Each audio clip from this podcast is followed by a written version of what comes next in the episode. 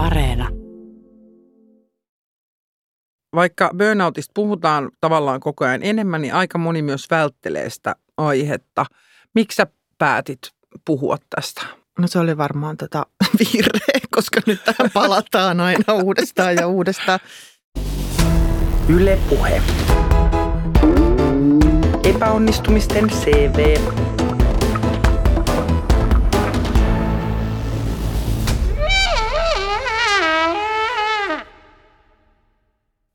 Kuuntelet epäonnistumisten CVtä. Täällä puhutaan kaikesta siitä, mikä ei mennyt ihan putkeen. Mä oon Raisa Omaheimo, mä teen taidetta, kirjoja ja komikkaa ja mä tykkään olla oikeassa ja päteä silloinkin, kun en ole yhtään oikeassa. Tänään mun vieraana studiossa on Eeva Bekki. Eeva on stand-up-koomikko, juontaja, käsikirjoittaja, tuottaja, päiväkirjaklubin perustaja ja All Female Stand-up-kollektiivin perustajajäsen.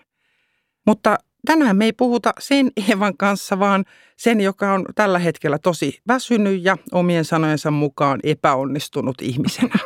Tervetuloa. Kiitos. Se kuulosti ihanalta, kun se esiteltiin noin. Ihana, kun olet täällä. Mikä elämän alue on sellainen, jossa sä eniten pelkäät epäonnistumista? No kyllä tämä kauheata on sanoa, että varmaan sekä äitiys ja sitten toki ehkä siis tämä työelämä, totta kai, koska mm.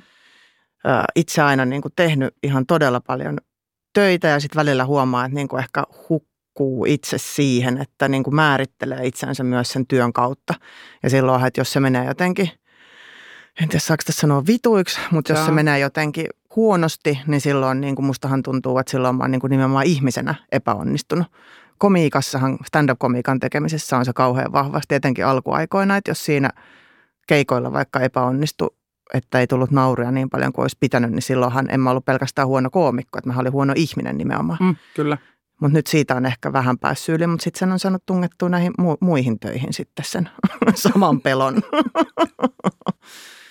Joo, tämmöistä se on. CVssä listataan yleensä ensin speksejä koulutuksesta, eli aloitetaan mekin siitä. Missä suomalainen peruskoulu on antanut sulle eniten epäonnistumisen kokemuksia? Häh, musta pitäisi mennä ehkä suoraan mun lukioaikoihin, siellä mä pääsen kunnolla mokaamaan. Anna mutta mennä. Tota, mm, mähän on aina ollut semmoinen niin kuin kympin tyttö suorittaja – mutta mm. se, mistä mä tajusin jo silloin teininä, että esimerkiksi opettajan oli vaikea suhtautua muuhun, koska mä seka kävin niiden tarkkisluokan poikien kanssa röökillä. Mm. Ja sitten samaan aikaan halusin pitää kaikki mahdolliset puheet kaikissa mahdollisissa tilaisuuksissa koulussa ja järjestin siellä ihan hirveästi kaikkea. Ja sitten siihen mennessä kouluhan oli ollut mulle tosi helppoa. Ei mun tarvinnut ikinä lukea mihinkä kokeisiin. Jos mä olin vaan niillä tunneilla paikalla, niin mä sain vedettyä sen ysin tai kympin niistä kokeista. Ja sitten kun mä menin ja pääsin vielä Kallion ilmaisutaidon lukioon, joka oli ollut mulle semmoinen niin kuin ihan super pitkä ja jotenkin haave. Ja sitten siellä lukiossa, siellä olisi pitänyt ruveta niin tekemään töitä. Niin sitten se ei niin kuin jotenkaan, mähän siis mä sanoin itseni irti sinä päivän, kun täytin 18 ja en kirjoittanut ikinä sieltä Kalliosta. Ja siitä mä kyllä monta vuotta koin semmoista niin kuin huonommuuden tunnetta, vaikka sitten kyllä mä, sit, mä kirjoitin viides vuodessa ylioppilaaksi ja sain sen paperin. Mutta olin ihan siis, mä muistan sen päivän, kun oli tota Käpylän iltaoppikoulun sitten vihdoinkin se, mikä helvetin ylioppilasjuhla, todistusten jako. Ja tota, mä olin jännittänyt sitä jotenkin niin paljon, koska musta tuntui ihan jo silleen, että, en mä niin kuin, että nyt tässä on joku virhe, että ehkä mä en kuitenkaan pääse ylioppilaaksi, että kyllä ne vielä keksii jonkun kurssin, mitä mulla on käymättä. Ja sitten mä sain aivan levottoman migreenikohtauksen siellä muista, että sitten kun se jännitys jotenkin laukesi ja sitten mä makasin ehkä 12 tuntia oksensin. Se oli mun niin kuin ylioppilasjuhlapäivä. Onneksi wow. bileet oli vasta sit seuraavana päivänä, mutta tota, mut joo, se oli ehkä semmoinen, että sitten tajusin, että en pystykään niin kuin jotenkaan. Tämä on kiinnostava tämmöinen toistuva teema täällä ohjelman vieraissa. Kokemus siitä, että peruskoulu sujuu ihan tekemättä juuri mitään nimenomaan. Ja itsekin olen sanonut tota ihan samaa, mitä sinä. Että riitti, että oli siellä paikalla, vähän kuunteli mm. ja sitten pystyi soittelemaan. Ja sitten niin lukiossa levii pakka sitten jotenkin kokonaan, kokonaan niin. koska puuttuu ne kaikki opiskelun taidot. Kyllä, mutta siitäkin kyllä sitten hammasta purren sai ne kaikki tehtyä. Ja sittenhän mä olin vielä niin kuin muutaman vuoden sitten kai jollain, miksi niitä enää kutsutaan, onko ne välivuosia tai mitä, mutta tein töitä ja teatteria ja muuta, että sitten hakeutunut silloin niin kuin saman tien myöskään opiskelemaan, koska se, mä olin niin traumatisoitunut siitä lukiosta, että pitääkö täällä muka tehdä lisää töitä sitten. Miltä se tuntui sitten seuraavaan opiskelupaikkaan siirtyessä? No Siirtyykö si- ne traumat mukana? Ei, silloin oli, mä olin tosi motivoitunut. Sittenhän mä olisin opiskellut humanistisessa ammattikorkeakoulussa kulttuurituottajaksi. Ja silloin, että mua kiinnosti se niin, kuin niin paljon, että se ei varsinaisesti, totta kai sielläkin oli niitä kursseja, mitkä oli ihan puurtamista ja sitten, koska itse on myös ollut aina semmoinen, että menee niin kuin hermo saman tien, että jos ei mennä tarpeeksi nopeasti eteenpäin asioissa, niin sitten huomasin, että jos jossain mentiin mun liian hitaasti tai jotenkin, mutta mut sitten mä rupesin tekemään, siellä oli siis Turussa oli se ihanuus, että mä muutin sinne, mikä Vasaramäki, semmoinen pieni puutalo lähi jo siinä Turun keskustan kupeessa, niin siellä sattui olla sellainen tota, tuottaja rouva asu samassa talossa ja sitten se niinku imas mut heti sinne tehdasteatterille jotenkin juttuihin mukaan, mikä oli itselle, koska mä en tuntenut sieltä Turusta niinku ensimmäistäkään ihmistä. Ja sitten kun on hyvin sosiaalinen noin niin kuin lähtökohtaisesti, että se oli ehkä enemmän vielä niin kuin mulle se yksinäisyys siellä, mikä oli niin kuin tosi jotenkin raskasta – ja sitten siihen niin kuin alkuaikoina, niin mä ravasin siis joka viikonloppu sitten täällä Helsingissä moikkaamassa kavereita. Mutta tota, siellä sitten rupesin tekemään teatteria siis sekä, niin kuin, sekä tuottajana että sitten myös lavalla, niin sitten sillä tavoin siitä sitten löysi kuitenkin sen oma yhteisön sieltä ja rupesin viihtymään. Tuotteena saa, saa varmasti säätää kunnolla, eli Kyllä. varmasti saa myös mokailla. Onko sä tuottajana tehnyt jotain mahtavia lempimokia? No ehkä semmoiset peruset lähtee tiedote, missä onkin siis väärä vuosi tai jotain niin kuin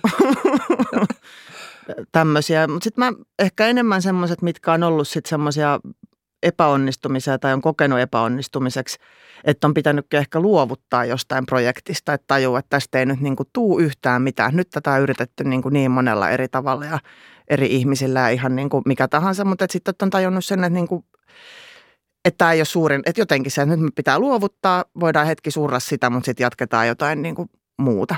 Mikä sen saa aikaan? Tai niin mistä se syntyy se ymmärrys siitä, että tätä projektia ei voi enää jatkaa? No kai se on sitten, kun tarpeeksi on hakannut päätä seinään, niin että jos kaikki tuntuu lähtökohtaisesti tosi tosi hankalalta, niin sit, että ehkä siinä on jotain sitten väärin niin. lähtökohtaisesti, että ei niin kuin kannata.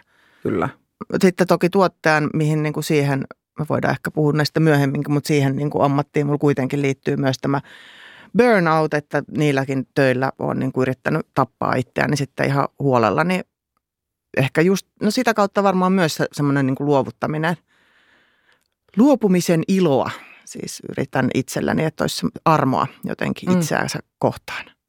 Niin ja että se voi olla joskus tismalle oikea tapa sanoa, että ei tästä tule mitään. Mm. Että se voi olla juuri se oikea teko. Kyllä. Sen sijaan, että se vaan runnoo läpi. Mm. Ja sitten se on jännä, miten mä niinku, en ole missään nimessä ainoa ihminen, mutta kun me arvostetaan niin kauheasti semmoista just yrittämistä ja läpiharmaan kiven mentaliteettia, että miksi niin kuin kaiken pitäisi olla. Siis mä, mä oon tosi valmis tekemään hyvin paljon töitä asioiden eteen, mitä pidän tärkeänä, mutta se just se semmoinen, että, että kärsi, kärsi, niin kirkkaimman kruunun saat, niin se on mun mielestä jotenkin työelämässä vähän, tai missään ihmissuhteissa tai missään, niin lähtökohtaisesti vähän hassu ajatus. Se on ja sitten se on musta tuntuu, me ollaan aika saman ikäisiä sun kanssa, niin varmaan kumpikin tunnistetaan sellainen ilmiö, että tämän ajan pätkätyöläispiireissä niin se työn määrän ja kiireen sanottaminen on, niinku, se on sitä niinku perus jotenkin kuulumisia on, Kyllä. on se, että miten paljon on ja miten kiire on ja huh huh ja kylläpä on rankkaa ja sitä niin kuin jaetaan. Ja se on myös jotenkin se ehkä ainoa, mitä kuuluu, kuuluu usein. Niin, ja se on vähän surullista siis myöskin, oh. että miten niin kuin, kai nyt ihmisillä pitää olla niin kuin myös muuta elämää. Sitten etenkin, koska tekee nyt tällä hetkellä hyvinkin siis sisällöntuotantoa ja niin kuin luovaa työtä, niin kyllähän sitä elämää pitää elää, että siellä on niin kuin niitä tarinoita kerrottavana, että sit se, jos se elinpiiri on pelkästään se niin kuin työ ja oman keittiön välissä, niin ei sekään ehkä kauhean Kyllä. hyvä ole. Tai tämä klisee stand-up-koomikosta, joka on suosittu ja kiertää ja sitten aina kun se tekee uutta matskua, niin kaikki käsittelee elämää hotellissa. Niin. sattumuksia kerro siivoojan kanssa, niin se, sekin niin kuin tyh, tyhjenee sitten kuitenkin aika nopeasti. Näinpä. Epäonnistumisten CV.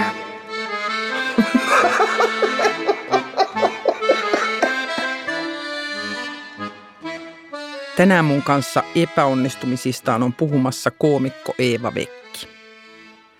Sä oot esiintynyt stand-up-lavoilla tosi pitkään ja keikkapäivinä sä oot kuulemma ikävä ihminen läheisillesi. Mitä se tarkoittaa? No se, että pinna on kireellä. Älkää lapset kysykö multa yhtään mitään, paitsi sitten kun mä tuun kysyä, että onko tämä hyvä paita, niin sanotte, että on.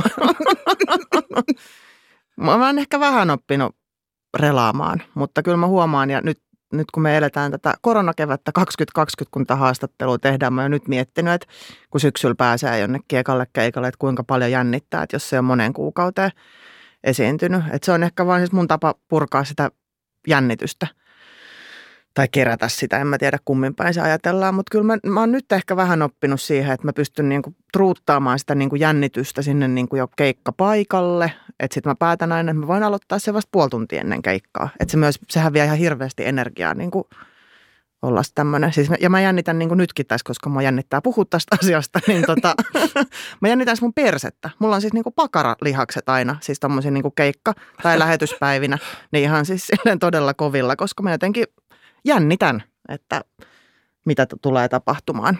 Niin se on, sitä se on, tämä mun ikävä ihmisyys. Mutta sitten sä kuitenkin aina palaat sen jännityksen äärelle. Sä aina palaat sinne lavalle.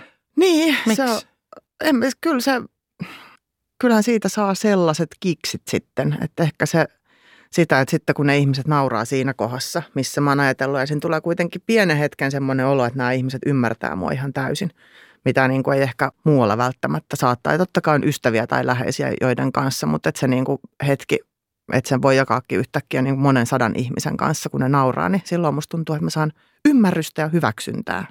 Kyllä, kyllä. Ja on tämän ihan täysin niin kuin sekä ton jännittämispuolen ja sen semmoisen olon, että niin kuin en, entä jos vaan poistuisin rakennuksesta. Mm. Kävelisin vaan pois. Tämä on mun semmoinen kestokela niin aina ennen keikkaa. Niin kuin, kukaan voi estää. Mutta sitten harva asia on niin palkitsevaa kuin just jonkun vaikka monisatapäinen loppuun myyty yleisö nauraa mm. juuri siinä kohdassa, kun mä olen ajatellut. Mä tiedän tismalleen, mistä sä puhut. Se on ihan hirveän koukuttavaa. Se on kyllä. Ja sitten toki niin kuin jo ennen stand-upia esiintynyt ihan siis teinistä asti tehnyt improvisaatioteatteria. Toki siinäkin on huumori läsnä. Se on eri, erilaista, koska se tehdään ryhmässä – mutta et silti, että nyt et vielä stand-upissa, että sä oot nimenomaan yksin kannattelet sitä tilannetta. Ja, niin kuin, ja sitten se on myös, se on ehkä siinä se kaikkein niin kuin ikävin asiat, koska sitä ei myöskään pysty jakamaan kenenkään toisen. Siis just vaikka esiintyjän kanssa, että se mitä meillä oli improsiskojan kanssa aina se, niin kuin, että se keikan jälkeen ja kaikki on, oh, ja siinä kohdassa, kun sä teit noin ja sitten kun tapahtui mm. sitä, että tämä tota, niin joo, vaikka siellä olisi ollut koomikkokollega katsomassa sun keikkaa ja silti, että joo, sanotaan, että olipa hyvä ilta, mutta kun kaikki on tehnyt sen kuitenkin yksin sen duunin, en mä tiedä. Se olisi kyllä niin siistiä joskus ne, niin kuin jotenkin tismalleen jakaa se jonkun toisen ihmisen kanssa. Mutta sitten se on ehkä joku, sitten se on stand-up tai jotain muuta. En niin. tiedä. Yksi tarina epäonnistumisesta. Suomalaisen jalkapallohistorian legendaarisin trauma on vuodelta 1997. Joukkuessa pelasi kaksi suurta tähteä, Jari Litmanen ja Sami Hyypiä. Suomen maajoukkue oli pisteen perässä Unkaria ennen viimeistä otteluaan vuoden 1998 MM-kisojen karsintalohkossa. Voitto Unkarista veisi sen jatkokarsintoihin. Suomi johtikin Unkaria 1-0 lisäajalla. Kun kello näytti 92 minuuttia, pallo kulki kuuden Suomen pelaajan jaloista kuin flipperissä ja lopulta pomppi Suomen maalivahdin selästä omaan maaliin. Suomi ei päässyt jatkokarsintaan.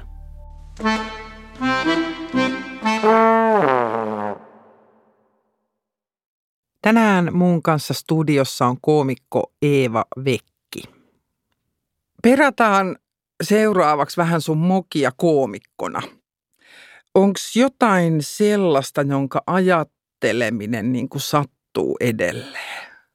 No on totta kai. Siis on niitä muutamia niitä huonoja keikkoja, joiden niin kuin se edelleenkin niin kuin vatsa menee ympäri niin kuin vaan sen ajattelemisesta, sanoinko mä oikeasti niin siinä kohdassa. Ja just, että miksi mä en lähtenyt vaikka pois sieltä. että, ja sitten mä muistan, siis on ollut yksi semmoinen ihan hirveä keikka. Mulla niin kuin läheinen ihminen oli kuollut, siis vitsi edellisenä päivänä. Ja mä olin jotenkin niin tyhmä, että mä ajattelin, että ei kun mä menen, minä menen sinne keikalle, kun minä olen niin kuin menossa. Ja ihan päin helvettihän se meni. Ja sitten mitä hyötyä musta niin ollut yhtään kenellekään. Ja myöskin ehkä, että tänä päivänä niin kuin todellakin tekisin eri tavalla sen – asian, mutta se, että et siitä ei todellakaan, se, se oli ihan hirveä keikka, se oli, mulla oli ihan hirveä fiilis sitä ennen ja sen jälkeen ja ylipäätänsä se. Ja sitten musta tuntui, että mun piti olla niinku pahoillani ihan niinku joka suuntaan, siis sille, että sekä yleisölle että tuottajalle että kollegoille, että niinku jotenkin tälle mun läheiselle myöskin, että anteeksi, mä olin noin tyhmä, että mä oon niinku jotain tällaista mennyt tekemään. Mutta tota, ja sitten on niinku semmoisia iloisia mokailuasioita, se, että tästä mä oon kertonut monta kertaa siis lavallakin, koska mä kerran tota, siis kusin housuun ennen kuin mä menin lavalle. Niin. Mitä? No se, se, no se meni niin, että mä olin vessassa ja sitten niin kuin mä olin koko aika, se edellinen MC oli ollut sillä, että hän on vartin tässä lavalla ja sitten saat eka. Ja sitten mä katsoin, että nyt se on ollut 13 minuuttia, mutta kyllä mä mm. ehdin, koska mä oon nopea pissaamaan. Ja en mä ehtinyt. Sitten se kuulutti, että seuraavilla ja samoilla aploilla sisällä seuraava esiintyjä Eeva Vekki. Sitten mä olin siellä vessassa ja sitten mä vaan niin todella nopeasti nousen ja vedän housut ylös. Ja sitten jatkoin kusemista. Ja sitten mulla oli semmoiset vaaleaharmaat farkut jalassa ja sitten se läikkä vaan levisi. Sitten mä olin, että ei mulla mitään muuta vaihtoehtoa kuin mennä sinne lavalle. Jälleen kerran, niin, sinne vaan. Sinne vaan. Ja sitten mä olin vielä Kotkassa iltakeikalla, mulla oli vaihtovaatteita mukana. Ja mä niin, niin kusipöksyissä. Tulin sieltä takaisin ja mä olin, että mitä, mitä niin kuin just tapahtui. Selititkö sitä lavalla mitenkään? En mä pystynyt siinä, koska se, se oli vähän semmoinen, että sit mä oikeasti kelasin. Se oli pieni paikka ja mä ajattelin, että jos ei tämä eturivi näe, että mulla on kuset housussa, että ne varmasti haistaa sen. Ja sitten mä enää tiedä, että kumpi on niin kuin parempi, että nyt joku epäilee, että onko sillä vähän pissaa housussa vai en mä rupea vielä puhumaan siitä. niin tota, Joo, mutta sitten toki tästähän nyt on saanut siis niin kuin lavalle myöskin materiaalia, että onhan se niin kuin onnellinen sattumus siis siinä mielessä, mutta, mutta ei se, en mä sit välttämättä joka päivä haluaisi tehdä kuitenkaan. Niin, kyllä, kyllä. Tämä on tämä stand-up-koomikkojen ke- keskuudessa tämä vitsi, että kun käy jotain hirveätä ja mokailee, niin sitä aina sanotaan, että matskuu. Kyllä.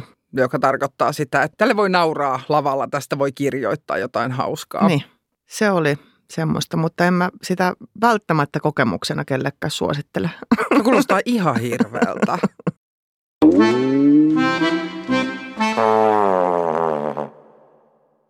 Sanoit tuossa noista, että on ihan kamalia keikkoja, niin mä jäin pohtimaan, että mitä se tarkoittaa, kun keikka menee tosi huonosti. Mitä siinä tapahtuu? No se tietysti, että ihmiset ei naura, mutta sitten niin kuin huomaa joskus, että on itse jossain, niin kuin vaikka yrittää kuinka olla läsnä siinä tilanteessa, niin mä tajun, että mun päässä menee joku muu ajatus, mitä mun suu sanoo. Ja se on ihan hirveä, että joutuu itsensä repimään sieltä jostain. Nyt mä mietin jotain niin kuin kauppalista tai jotain joo, niin kuin ihan joo, triviaalia asiaa tulee yhtäkkiä mieleen sillä, että vitsi, että niin mun pitäisi kyllä ylihuomiseksi saada niin kuin ne jotkut lakanat pestyä. Siis jotain niin kuin tällaista. Lavalla. Niin. Joo. Ja sitten on yhtäkkiä sillä, että mun suu käy, mä kerron tästä niin kuin vitsijuttuun nyt, että tule läsnä. tule tilanteeseen. Tule tilanteeseen. Ja sitten, koska itsellä niin kuin koen, mikä on niin kuin ehdottomasti niin kuin myös sen improvisaatioteatterin peruja, että niin kuin tuntuu, että pystyy olemaan yleisön kanssa jotenkin samalla aaltopituudella. Ja musta tuntuu, että mä niin kuin jotenkin osaisin ehkä haistella aina, että millä – kuka on vaikka sellainen, ketä mä sieltä yleisöstä pystyn roustaamaan tai kenelle mä pystyn jotenkin aukoa päätäni ja kuka pystyy ottaa vastaan. Niin sitten jos se ei ole niinku ihan läsnä, niin sitten musta tuntuu, että sekin katoo siitä, että silloin mä en, mä en ole kyllä niinku itse enää sillä samalla kartalla sitten. Se ei ole hyvä tila. Onko se koskaan kokenut tämmöistä täydellistä lavakuolemaa, eli semmoista alusta loppuun kestävää hiljaisuutta? No joo, kyllä mä muutaman kerran. Niistä oli yksi paikka muista Helsingissä jossain semmoisessa lähiössä. Se oli joku siis maanantai tai tiistai-ilta. Se oli tosi iso paikka. Siellä oli ehkä kuusi ihmistä, jotka oli aivan naamat. Ja niistä kuudesta niin kuin neljä lähti mun sen jonkun seitsemän minuutin setin aikana röökille. Ja se... ei, se ei ollut hyvä.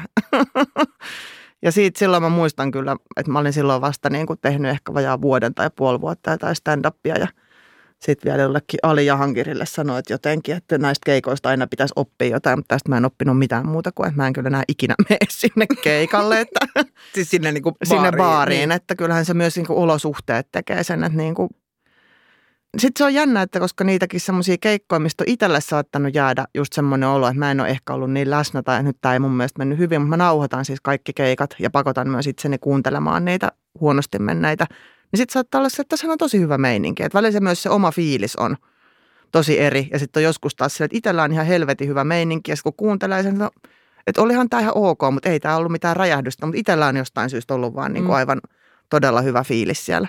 Mm. Niin nämä on kyllä semmoisia henkimaailman juttuloita. Oh.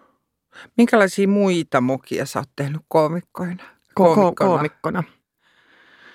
No ehkä se sitten toki, mä en siis enää ole All Female-paneelissa niin kuin mukana, mutta silloin, että se on ehkä jäänyt vähän kuitenkin kaihertamaan, että itsellä siis oma muu e-, elämäntilanne oli silloin semmoinen, että mä en pystynyt lähteä siihen niin kuin ihan niin täysiä sitten kuin kaikki muut. Ja vaikka olemme siis hyvissä väleissä ja kaikki niin kuin ei, ei siinä mitään, mutta silti niin kuin tuntuu, että sitä olisi ollut kiva olla kuitenkin osa sitä bändiä vielä vähän pidemmän aikaa.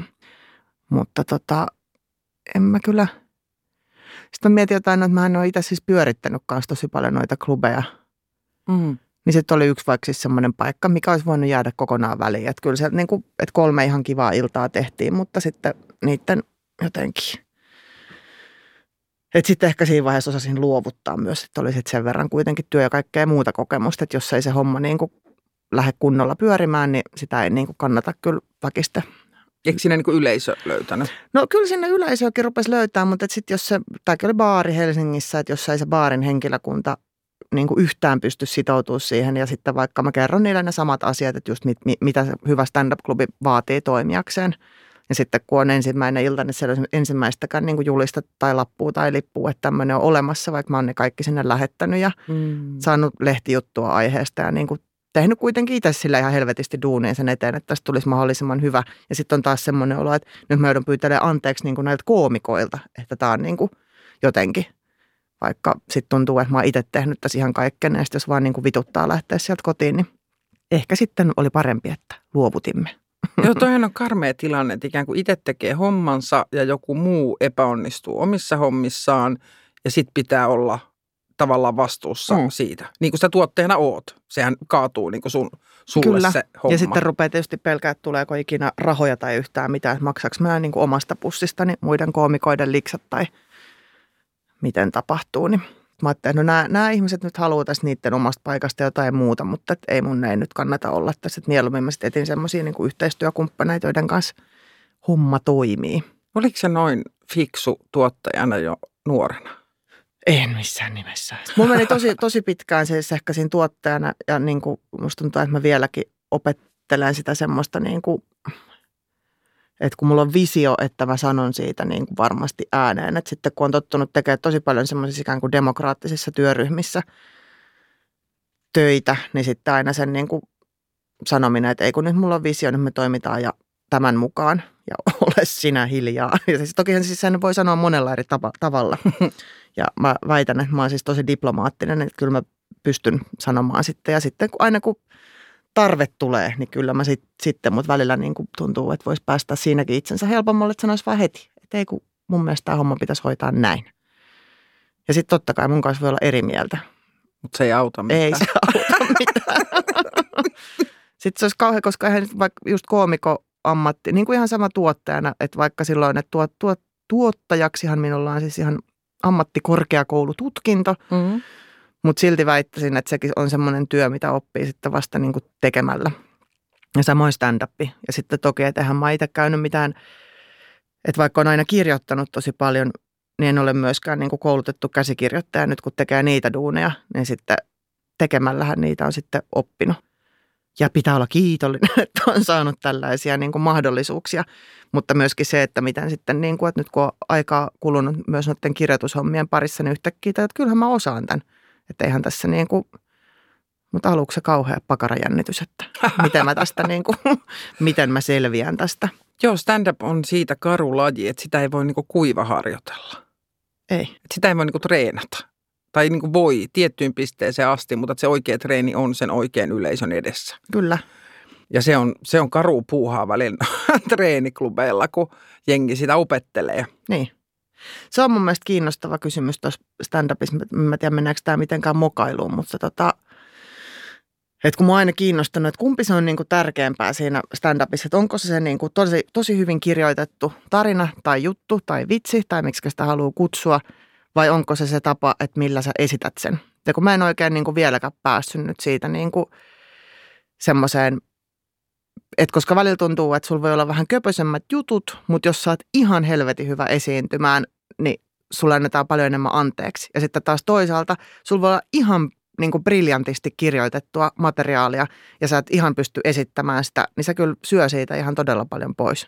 Mä uskon, että se on just noin, että kyllähän niin kuin mun mielestä stand-up vaatii niin kuin molempia, mm. mutta että mä oon itse semmoisen niin hyvän kirjoittamisen, hyvien tarinoiden ystävä, että semmoinen joku löysästi sanaileva tyyppi, vaikka se olisi miten karismaattinen, mm. niin se ei, ole niin kuin, se ei ole yhtään niin kiinnostava mun mielestä. Mä oon ihan samaa mieltä. Sitten mä oon huomannut, että mua kyllä kiinnostaa paljon siis semmoiset että ihminen antaa jotain siis itsestään, siis on se sitten niin kuin millä tavalla, mutta että siinä on jotain henkilökohtaista ja että rauttaa, koska meistä kaikista kun rapsuttaa pintaa, niin meistä löytyy jännittäviä puolia, mutta se, että jos, jos se komiikka ei niin kuin missään vaiheessa osu suhun itseesi tai että sä et pysty oikeasti niin kuin nauramaan itsellesi tai edes mm. uskalla avata sitä ovea, niin sitten mulla jää aina niistä usein vähän semmoinen ulkokultainen olo.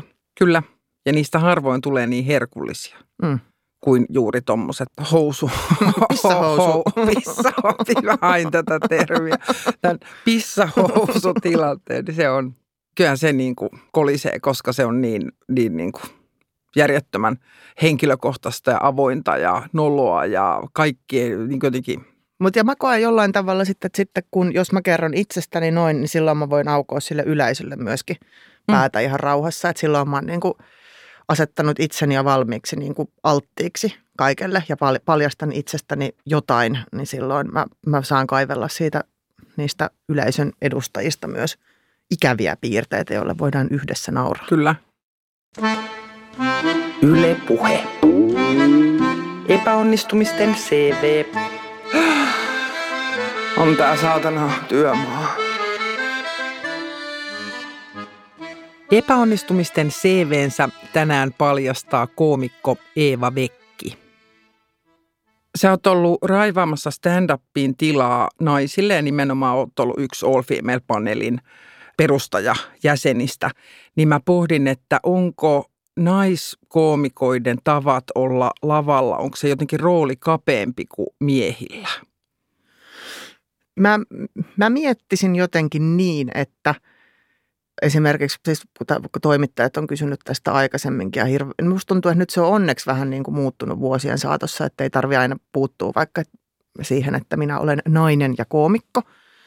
Mutta kyllä mä väittäisin, että esimerkiksi sitten, että jos nainen puhuu lavalla lapsistaan, niin se saa sanoa aika paljon esimerkiksi törkeämmin kuin mitä mieheltä, isäkoomikolta, siis otettaisiin mm. siis mieheltä, jolla on lapsia.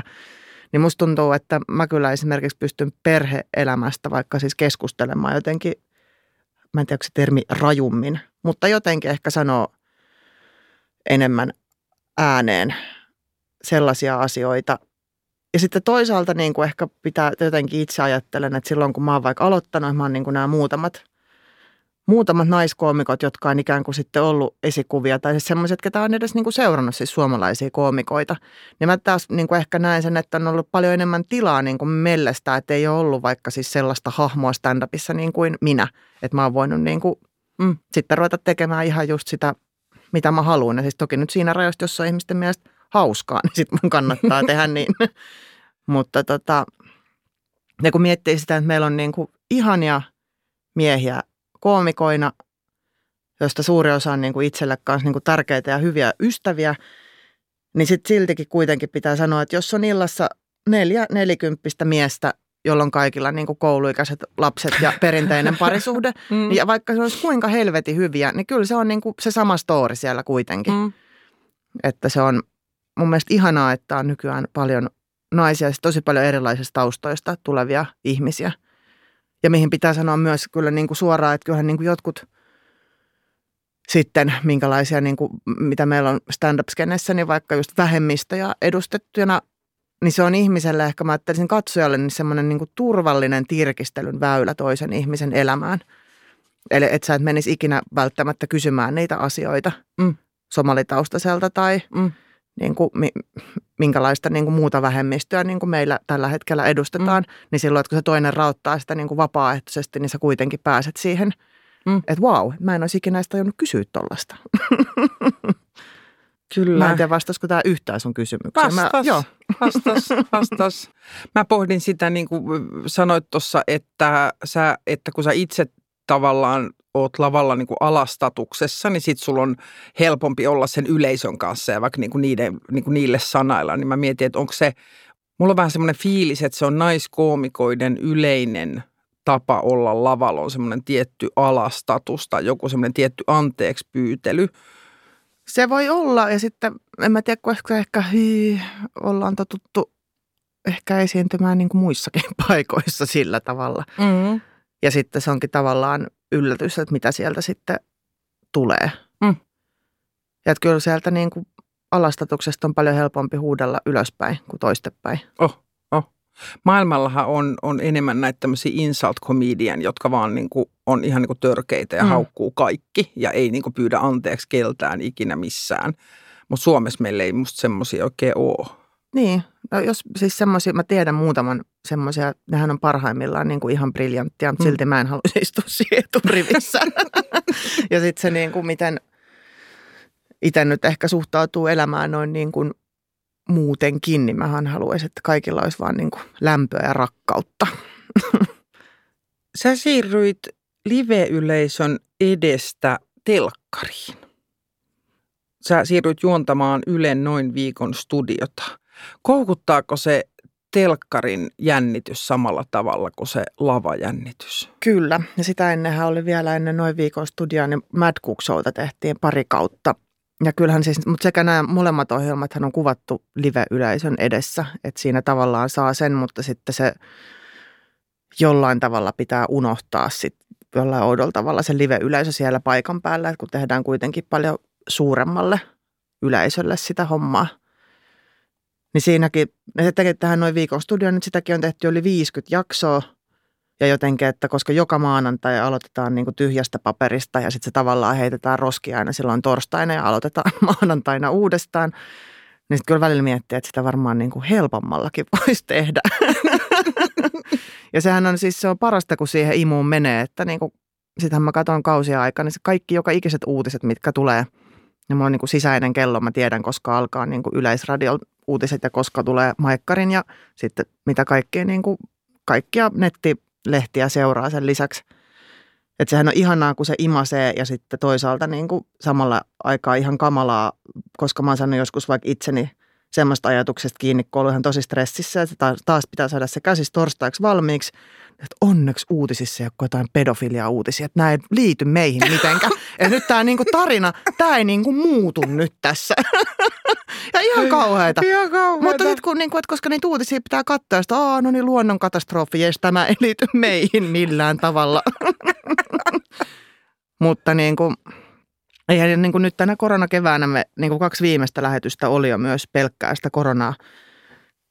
Sillä niin kuin tokavikasjaksossa, niin silloin oli vielä niin kuin ehkä jotain muita uutisia, mutta eihän niin kuin tähän aikaan pystyisi vaikka uutissatiiria siis tekemään, koska ei, ei ole mitään muita uutisia ja ketä me niin kuin, ei.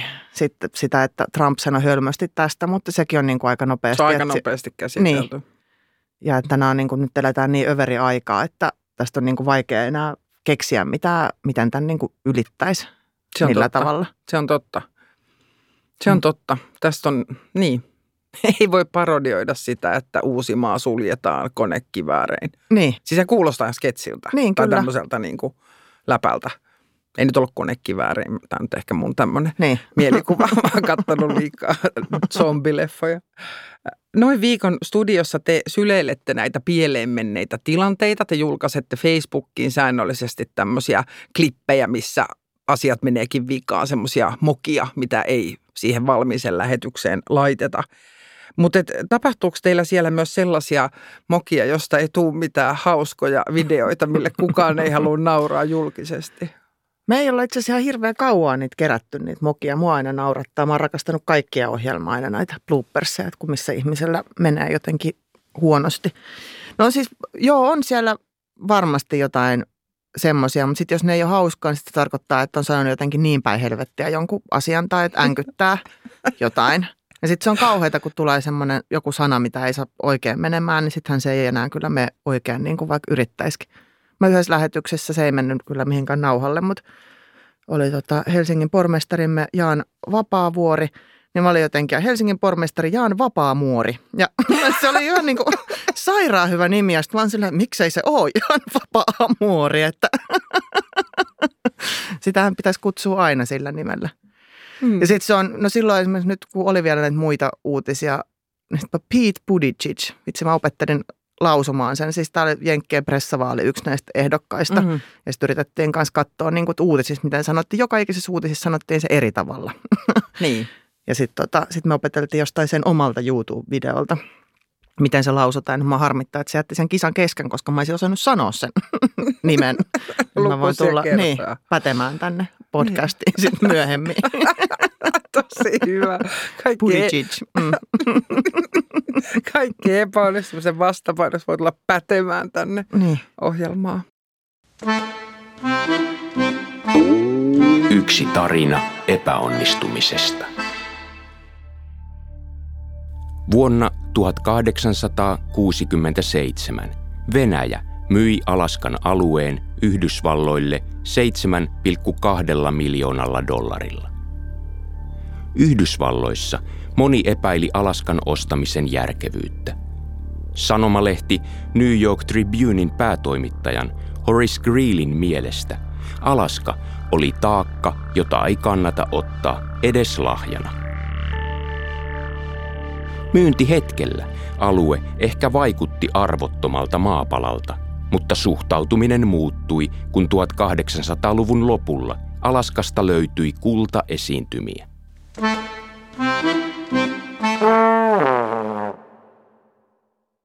Mokista ja häpeästä on tänään mun kanssa puhumassa koomikko Eeva Vekki. Komikasta ja stand-upista samalla kun siitä on tullut niin kuin suositumpaa koko ajan, vaikka täällä Suomessa, niin sit siitä myös puhutaan kriittisemmin kuin ennen. Ja sitten koomikot saa palautetta laidasta laitaa ja välillä se voi olla tosi raadollista. Millä tavalla palaute on vaikuttanut suhun? No sanotaan, että en mä suoraan niin kuin stand-upista, että ehkä sitten just toista TV-hommista, että sittenhän tulee kansalaisilta eli miehiltä palautetta. Mitäs heillä on asiaa? No tota, oli esimerkiksi yksi semmoinen Dude laittanut mun Facebookin inboxiin, että olet juuri paras ihminen tekemään TV-työtä ja koska olet tosi uhkea ja ihana ja tota, että yritä komiikan puolelle. Ja sitten on siis sellaisia niin treffipyyntöjä ja sillä, että olet niin ihana, että haluaisin tutustua. Toki sitten tulee niitä kriittisiä, että on suututtu siis niin uutissatiriohjelman jostain aiheista. Mutta se pitää sanoa, että nyt tänä keväänä meillä oli yhdessä ainoassa lähetyksessä puhuttiin tota perussuomalaisista ja sitten se oli silloin tämä tota, nuorisolainen, joka fasisminsa takia jouduttiin sitten vähän potkaisee pellolle, kun hän on ihan suoraan sanonut, että hän on fasisti. Ja Mm. Tehtiin sitten tästä, että ei tavallaan nyt pitäisi tulla kenellekään yllätyksenä, että siellä on niin kuin enemmänkin tätä väkeä, ihan niin kuin näytetään, että Mm. mm. näin hän, hän tämä puhuu tästä mm. ja tämä puhuu tästä. Ja sitten tietysti siellä Facebookissa sen meidän niin kuin jakson alla on niin kuin siellä jengi huutaa, että miksi aina pelkästään perussuomalaisia. Niin yksi mies oli korjannut itseään, se oli silleen eka, että miksi pelkästään persuja. Sitten se laittoi, että anteeksi, katsoin koko lähetyksen ja tässähän lyötiin tasaisesti kaikkia. Sitten mä olin sille, että on niin kuin ensimmäinen kerta ikinä ehkä, kun kukaan pyytää internetissä anteeksi jotain asiaa. Ja mä olin niin kuin, mä ajattelin, että vielä on toivoa. Toivo on.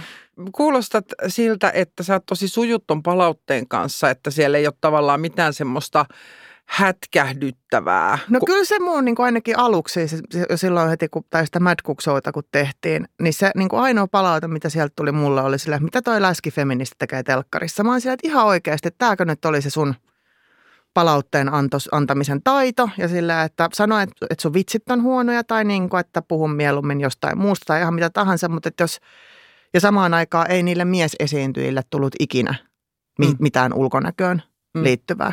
Ja se on mun mielestä niin kuin ihan perseestä. Että miksi niin kuin, mm. Totta kai se vaikuttaa. Siis sehän, siis, ja sitten niin kuin miettii, mä että mä oon niin kuin nykyään jo 40 ja sinut itseni kanssa, niin sitten kuitenkin aina niin kuin välillä miettiä, no olisiko mä nyt parempi, jos mä painaisin 10 kiloa vähemmän. Sitten no en, en kyllä varmaan olisi. Olisi vähän onnettomampi ehkä. Mutta niin kuin, se on hämmentävää. Ja, niin kuin, ja sitten jotenkin, että miksei niin kuin mennä siihen itse asiaan. Ei mun niin kuin, ketä kiinnostaa, millaiset vaatteet mulla on päällä. Mä voisin tehdä säkki päällä sitä hommaa. Totta kai sehän on ihanaa näyttää hyvältä ja laittaa niin kuin irtoripseä ja huulipunaa ja niin kuin kaikkea, mutta silti niin kuin toivoisin, että se palaute niin kuin osuisi sitten ehkä siihen asiaan, mitä mä teen, eikä siihen, miltä minä näytän. Juuri näin. Hmm. Näin tämä menee. Oletko saanut stand-up-koomikkona sun niin kuin vitseistä tai niin kuin niiden epäsopivuudesta tai tämän tyyppisistä asioista palautetta? No siis mä muistin silloin ihan alkuaikoina mä tota, kerroin sellaista niin kuin painonpudotusvitsiä, joka sitten meni silleen, että, että niin kuin sit se mun painon pudotus tarkoitti siinä kohti niin kuin aborttia. ja sitten tota... aika mustaa. Se oli aika mustaa. Ja mä oikein mietin, että vitsi, mä tykkäsin siitä vitsistä tosi paljon. Mä kerroin sitä pitkään, nyt en ole kyllä vuosia enää kertonut. Mutta sitten siitä se tuli semmoista niin kuin jännää palautetta. Niin kuin esimerkiksi yksi lääkäri, mies tuli mulle se, että se on tosi tärkeää, että noista keskenmenoista puhutaan. Mä olin se, että mä en puhu keskenmenoista tässä, mutta sä nyt kuulet tämän just niin. sillä niin kuin, ja sitten se ei ollut ainoa. Sitten tuli joku toinenkin sanoi, että se on tärkeää, että näistä asioista puhutaan. Mä no, tämä on jännä, miten te kuulette tämän ihan eri tavalla jutun, mutta jos hän on kokenut, että tämä on tärkeää, niin sitten se varmaan on ollut tärkeää siihen kohti. Mutta tota, onhan sitten ollut tokihan siis semmoisia niin jossain treeniklubeilla tai jossain, että sitten kun koomikot itse antaa toisillensa välillä kanssa aika julmaa palautetta, että no et sä nyt oikeasti voi niin kuin noin mennä sanomaan, tai että huusit sit oikeasti haista paska sillä yleisön tyypillä. Joo, niin, niin taisin tehdä, että, että jotenkin. Mutta ne on ehkä enemmän semmoisia niin hetkeen, hetkeen liittyviä asioita. Ja musta tuntuu, että nykyään sitten kuitenkin, että voi niin kuin välillä pyytää joltain siis palautetta joltain niin kuin luottokoomikkokollegalta, että voitko kuunnella ja analysoida. Ja nyt tietysti toivottavasti ensinnäkin päästään keikolle jossain vaiheessa, mutta nyt ei ole tässä hetkään, kun on taas koko kevään tehnyt noita TV-hommia, niin ei ole ollut sellaista ikään kuin aikaa, että nyt mä vaan voisin mennä just johonkin ihanaan lounaskahvilaan ja ruveta kirjoittamaan niitä vitsejä ja jotakin ajatuksia ylös. Että nykyään ne tulee semmoisen niin kuin, oh, tähän niin kuin, joo, muistiinpano niin kuin, tosi nopeasti, tosi nopeasti. Niin kuin, nyt mä laitan tähän väliin, että joo, tämä olisi ihan hyvä juttu, mutta sitten ei ollut kauheasti edes niin kuin, aikaa miettiä ja mehustella niitä. Että kyllä mä uskon, että tuolla on paljon lisää tulossa, kun nyt meillä on kaikilla varmaan aikaa tässä seuraavat puoli vuotta, en tiedä kuinka kauan. Mitä sä oot mieltä, saako koomikko pyytää jotain vitsiä anteeksi? Mun mielestä ehdottomasti saa. Ja pitää, jos se on niin kuin osunut, osunut jotenkin huonoon kohtaan. Eihän se, tämähän on elämää siinä, missä niin kuin – muutkin. nyt jos niin kuin mietitään just vaikka näitä Pirkka-Pekka Peteliuksen anteeksi pyyntöjä niin kuin vanhoista sketseistä, niin siis totta helvetissä aika on ollut ihan eri ja se on mm-hmm. ollut tapa, miten ollaan puhuttu asioista. Ja se on mun hienoa, jos se niin kuin nyt tällä hetkellä sanoo, että hän on pahoillaan näistä, että eihän nämä ole enää niin kuin kosher. Ja sitten koska tuntuu, että kaikissa muissakin asioissa niin kuin ajat muuttuu onneksi parempaan suuntaan, niin sitten se, että, että jos pystyy niin kuin tunnistamaan niitä menneisyydessä ei niin nerokkaita ajatuksia, niin sehän tekee vaan hyvää mun mielestä meille ihmiskuntana. Kyllä. Mm. Mä itse mietin vielä tota stand-up-kritiikkiä, kun mä jotenkin itse yritän tehdä sellaista stand-upia, joka olisi semmoista niin sanottua punch-up-komiikkaa, niin kuin säkin, että, että ei niin kuin, että huumori ei, että ei naureta niille, joille muutenkin nauretaan. Et ei naurata vähemmistöille eikä tämmöisille, vaan että niin huumorin kärki suunnattaisiin muualle. Niin sitten se on semmoinen, mitä mä aina säännöllisesti mietin melkein joka kerta ennen kuin mä menen lavalle. On, mutta kyllä sitten jotenkin, kyllähän se pitää sitten myöntää, että, että silloin kun sä seisot se mikki kädessä siellä, niin se on valtaa jo niin kuin lähtökohtaisesti. Sä oot silloin vallankäyttäjä, kun sulla on annettu se mikrofoni ja saat puhua siihen mitä tahansa asioita. Mutta se, että sitten välillä kuitenkin tekisi mieli sanoa, että nämä on vitsejä. Nämä on niin kuin, ja se, että esimerkiksi mä, mitä mä itse mietin, että kun tämä laji on vielä semmoinen, että tämä tehdään niin kuin omalla nimellä ja naamalla – ja vaikka mäkin kerron siis tosi paljon mun omasta elämästä, niin ne ei ole sellaisia ajatuksia, mitkä mun päässä on välttämättä 247, vaan että se on ollut semmoinen joku niin kuin pieni hetki ja mä saan itseni kiinni ajattelemasta jotain asiaa, mikä on ihan älyvapaa. Mutta se ei tarkoita, että mä oon niin kuin koko aika tuolla myös Kurvin Lidlissä kauppajonossa niin kuin sitä mieltä jotenkin. Että, että kuitenkin, että kerrotaan tarinoita ja mun mielestä se – toivon, että ketään ei loukata, eikä semmoista materiaalia niin kuin lähtökohtaisesti, vaan se jonkun semmoisen sokerausarvon takia missään nimessä tarvitse ruveta tekemään. Tai en kannata sitäkään, että kyllähän sä saat niin kuin huomiota sanomalla kamalia asioita, mm. mutta en mä tiedä, haluatko kukaan sellaista huomiota. Mutta sitten välillä toivoisin, että ihmiset kanssa ajattelisivat, että ne on vaan vitsejä. Epäonnistumisten CV. Ei tästä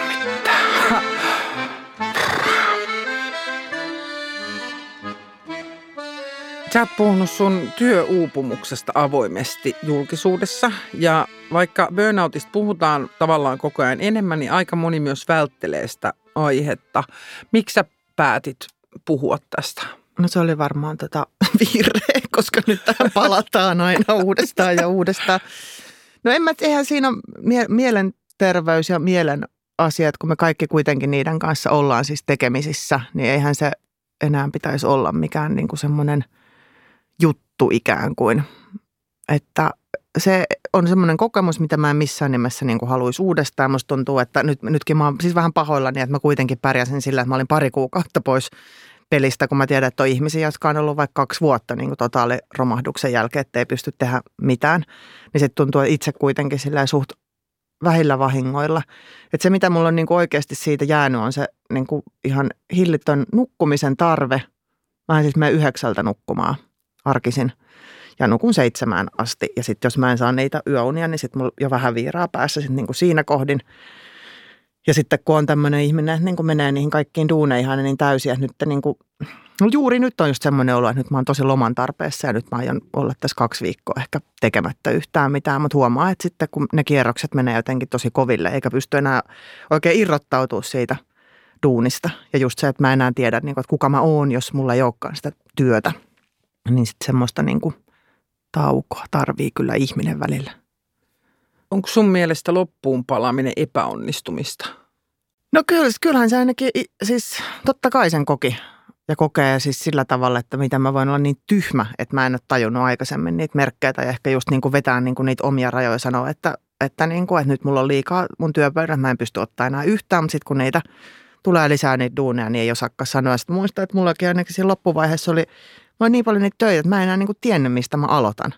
Ja se oli ihan niin kuin semmoista, että mulla vaan tässä on niitä, näitä papereita, sitten näitä sähköposteja joku 700 ja sitten mulla on nämä kolme puhelinta muuta, jotka soi koko aika ja se oli jotenkin, se oli ihan niin kuin, ja sitten niin kuin mulle ei silloinkaan, esimerkiksi unet multa ei lähtenyt, mutta silloin on muista, että menin kanssa niin kuin yhdeksältä nukkua ja sitten vaan toivoa, että mun ei tarvitsisi niin kuin herätä ikinä tyyppisesti. Siis se, että, että saisi nyt nukkua tässä joku neljä viikkoa putkeen. Joo.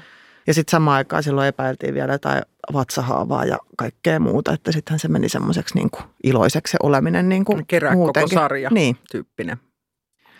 Mutta tota, joo, kyllähän sen koki siis epäonnistumisena etenkin niin kuin ehkä siinä suhteessa, että mulle kanssa niin kuin tuottajan duuni oli todella merkityksellistä ja tosi semmoista, niin kuin, mistä mä pidin ja mä koin olevani hyvä siinä. Ja se nimenomaan, että sitten epäonnistuminen siinä, niin eihän se kivalta tunnu. Ei. Toisaalta viime vuosina naistenlehdissä on näkynyt musta aika jotenkin vahvana semmoinen narratiivi, jossa burnout on semmoinen vähän niin kuin pakollinen askel kohti semmoista niin kuin menestystä, että se on semmoinen pysäyttävä opetus, jonka jälkeen osaa laittaa asiat oikeaan tärkeysjärjestykseen ja joskus se ympäröidään jopa puheella niin kuin kiitollisuudella, että onneksi romahdin, niin nyt voin nousta.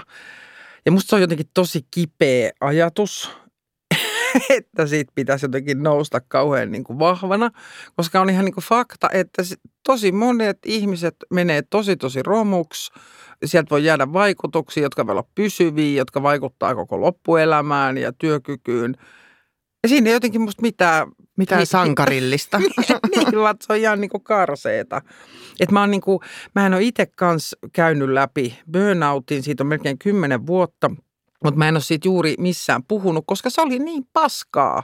Mm. Se oli niin kamalaa ja se kesti ihan valtavan kauan. Mä olin tosi pitkään sairaslomalla ja se oli ihan hir- hirveä rämpiminen sieltä takaisin. Ja musta siinä ei ole mitään hienoa. Mä en, Mä en myöskään en, en oppinut mitään. Joo, enkä suosittele kenellekään missään en, nimessä. En. Mutta siinä ajattelen vähän eri tavalla, että mä en pidä sitä niin kuin mun henkilökohtaisena epäonnistumisena, vaan mä pidän sitä semmoisena niin kuin rakenteellisena tai niin kuin systeemisenä epäonnistumisena, että mun mielestä se on niin kuin organisaatioissa pitäisi puuttua asioihin ennen kuin ollaan niin kuin toi tilanne, mm. mitä sä kuvaat, niin siinähän kuka tahansa olisi romahtanut jos Kyllä. se istuu tuollaisen työmäärän äärellä. Tai, tai se tilanne, missä mä olin silloin, niin ihan vastaavasti, että se on niin kuin, mä näen, että se vastuu on, se ei ole sen yksilön homma yksinään.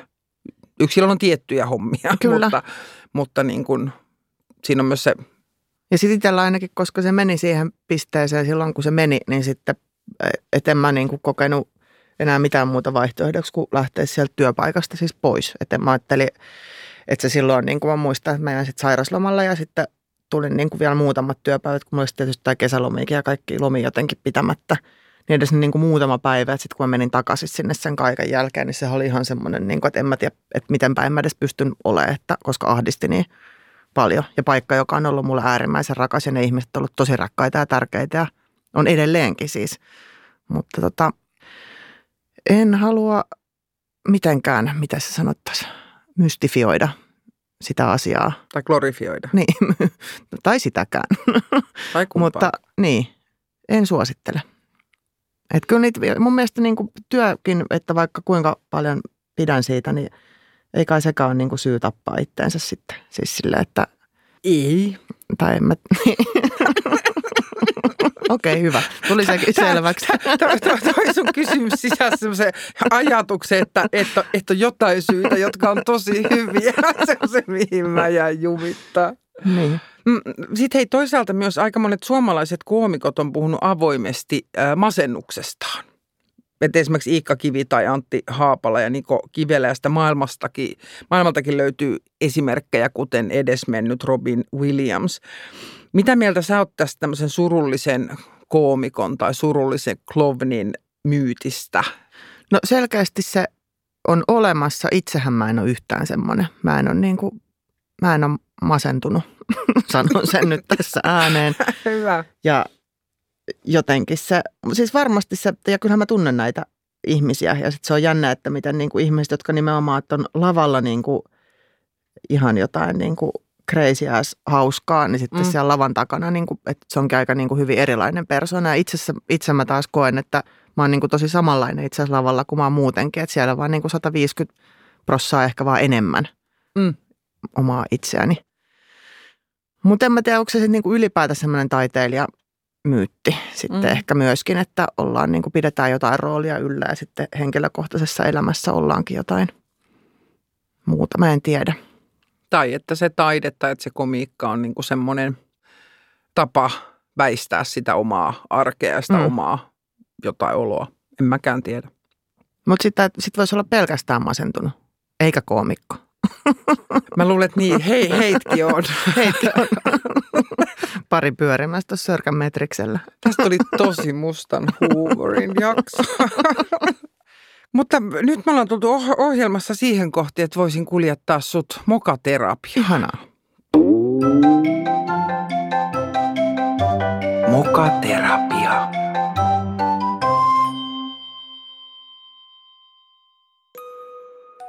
No niin, tervetuloa Eeva tänne mokaterapiaan. Sä voit istua siihen sohvalle ja siellä on nenäliinoja ja me mennään nyt sun häpeä kokemusten syntysijoille. Mikä oli sun ensimmäinen epäonnistuminen? semmoinen epäonnistuminen, että sä vielä näin aikuisena muistat? Se oli semmoinen ehkä, kun mä tota, jäin kiinni siitä lapsena, että tota, mä piirsin meidän seinää, joka oli just tapetoitu semmoisella liidulla. Just tapetoitu Just seinään. tapetoitu ja sitten tota, mulla oli semmoinen mielikuvitusystävä, jonka nimi oli Lillu. Lillu. Ja sitten tota, äiti tuli siihen ja sitten se kysyi, että kuka ton on tehnyt. Ja sitten mä sanoin, että Lillu. Niin. Ja se ei mennyt läpi. se ei mennyt läpi. Mm. No, mitä sitten tapahtuu? No musta tuntuu, että Lillu haudattiin siitä aika pian sitten sen jälkeen, että jos ei siitä sen enempää hyötyä sitten ollut. Se oli Lillun, Lillun lähdön, lähdön aika. että se, aika. se vähän surettaa kyllä. Mitäs sen äidin kanssa? No äidin kanssa pärjätään aika hyvin vieläkin. Kyllä, Se si- on, se on tärkeää. te selvisitte yhdessä, että tämä oli sulle tämmöinen muutoksen kohta. Sä luovuit Lillusta ja aloit äidin kanssa Kyllä. kasvaa. Kiitos Eeva.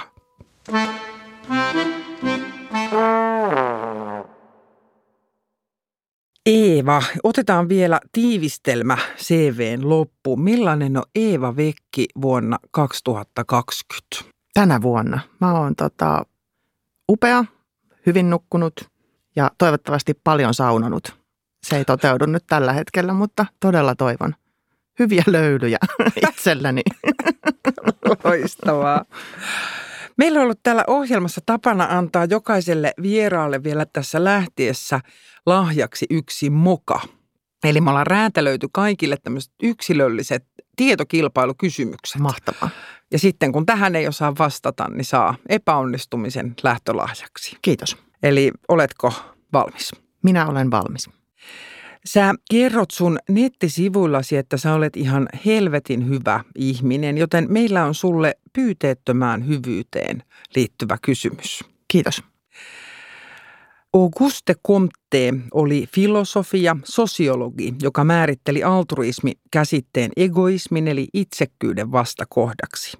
Altruistinen käytös on siis epäitsekästä ja pyyteetöntä toimintaa, jossa toisen hyvä asetetaan oman edun edelle. Minä vuonna Comte esitteli termin altruismi? Ai saakeli, tää on just se tota, lukio, mitä mä en käynyt. mä sanoisin, että tota, 1874. 1851 ei Aika ihan lähellä, osunut, niin. mutta kiitos kun olet ollut täällä vieraana. Mä olen nauttinut paljon näistä keskusteluista. Minusta on tärkeää puhua burnoutista, joka ei auta mihinkään. Kyllä, kiitos. kiitos, että sain tulla tänne. Kiitos.